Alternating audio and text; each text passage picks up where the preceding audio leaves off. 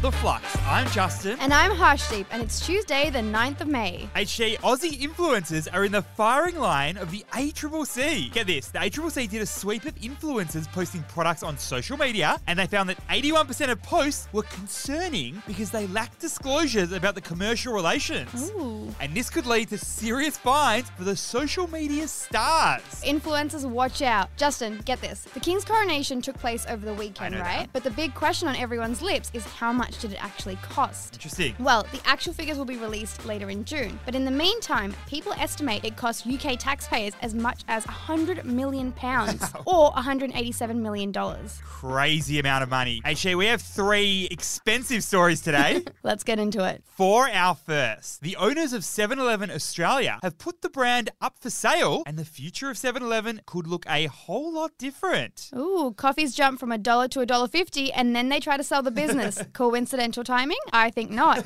Tell me more. Okay, so the 7 Eleven chain was actually founded in Dallas, Texas back in 1927. Justin, it made its way to Australia in 1977 when two Australian families gained the license to the 7 Eleven business. Fast forward to today, and 7 Eleven has over 750 stores across Australia and generates over 300 million bucks a year. But Justin, after owning the chain for nearly 50 years, the two families are now putting 7 Eleven Australia up for sale. And how much are we talking, HD? Well, experts reckon the business may be worth $3 billion for the right buyer. Wow. And I must say, it kind of makes sense for the owners to sell. Why is that? Well, we're seeing a decline in tobacco sales and the rise of electric vehicles, two of their largest money spinners. So, what is the key learning? As the world transitions to electric vehicles, traditional service stations need to adapt or risk becoming obsolete. Justin, electric vehicles became more than 8% of total car sales in April and growing each month. And while petrol stations may not feel the lack of petrol pain right now, they know that it's coming. So, petrol stations and convenience stores will need to adjust their business models to remain relevant. And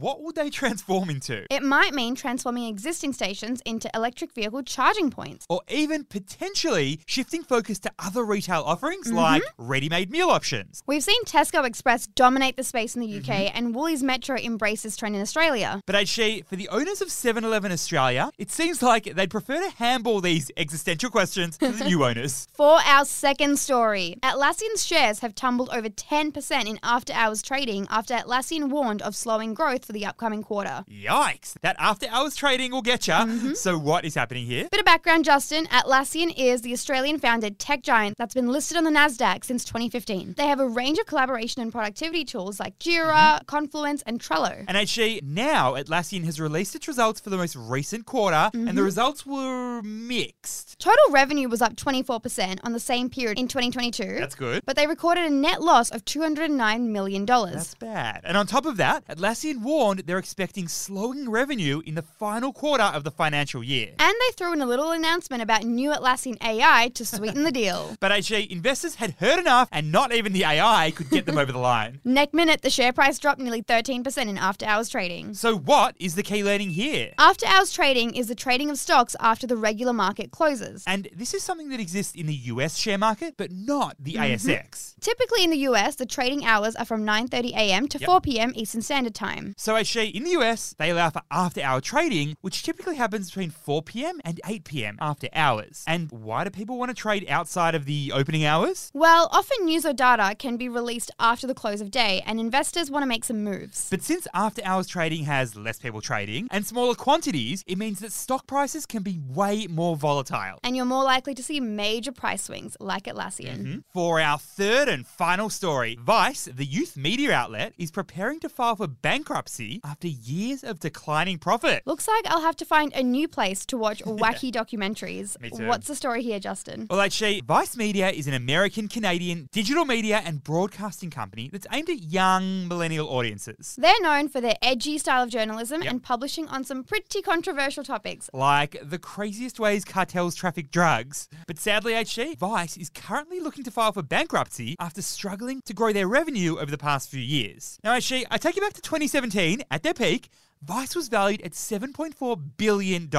They also received investment from the likes of Disney Yep. and Rupert Murdoch and raking in tons of digital ad revenue. But since then, the world of online media has changed, and a revenue model built on ad revenue just isn't serving Vice anymore. So, what's the key learning? Building a mass following on social media is one thing, and turning it into a sustainable business is another. Vice's main revenue source is advertising, just like traditional newspapers. And it worked great for them for a while. You see, Justin, in the earlier days of social media, Vice was killing it, using it to get ahead of traditional media outlets. But then some tough changes came along. Meta's algorithm stopped prioritizing news on Facebook, And more recently, in a tighter economy, advertising budgets have been shrinking. which all means some major hits to Vice's main source of revenue. And actually, they aren't the only ones impacted. So, digital ad revenue might just becoming an outdated revenue model for media outlets. And they'll need to evolve and innovate to stay competitive or sadly fizzle out. Hmm? Flux fam, we always love to hear your feedback on the pod. So, if you're enjoying it, make sure to scroll up and give us a five star rating and review. Thanks for listening, and we'll see you tomorrow.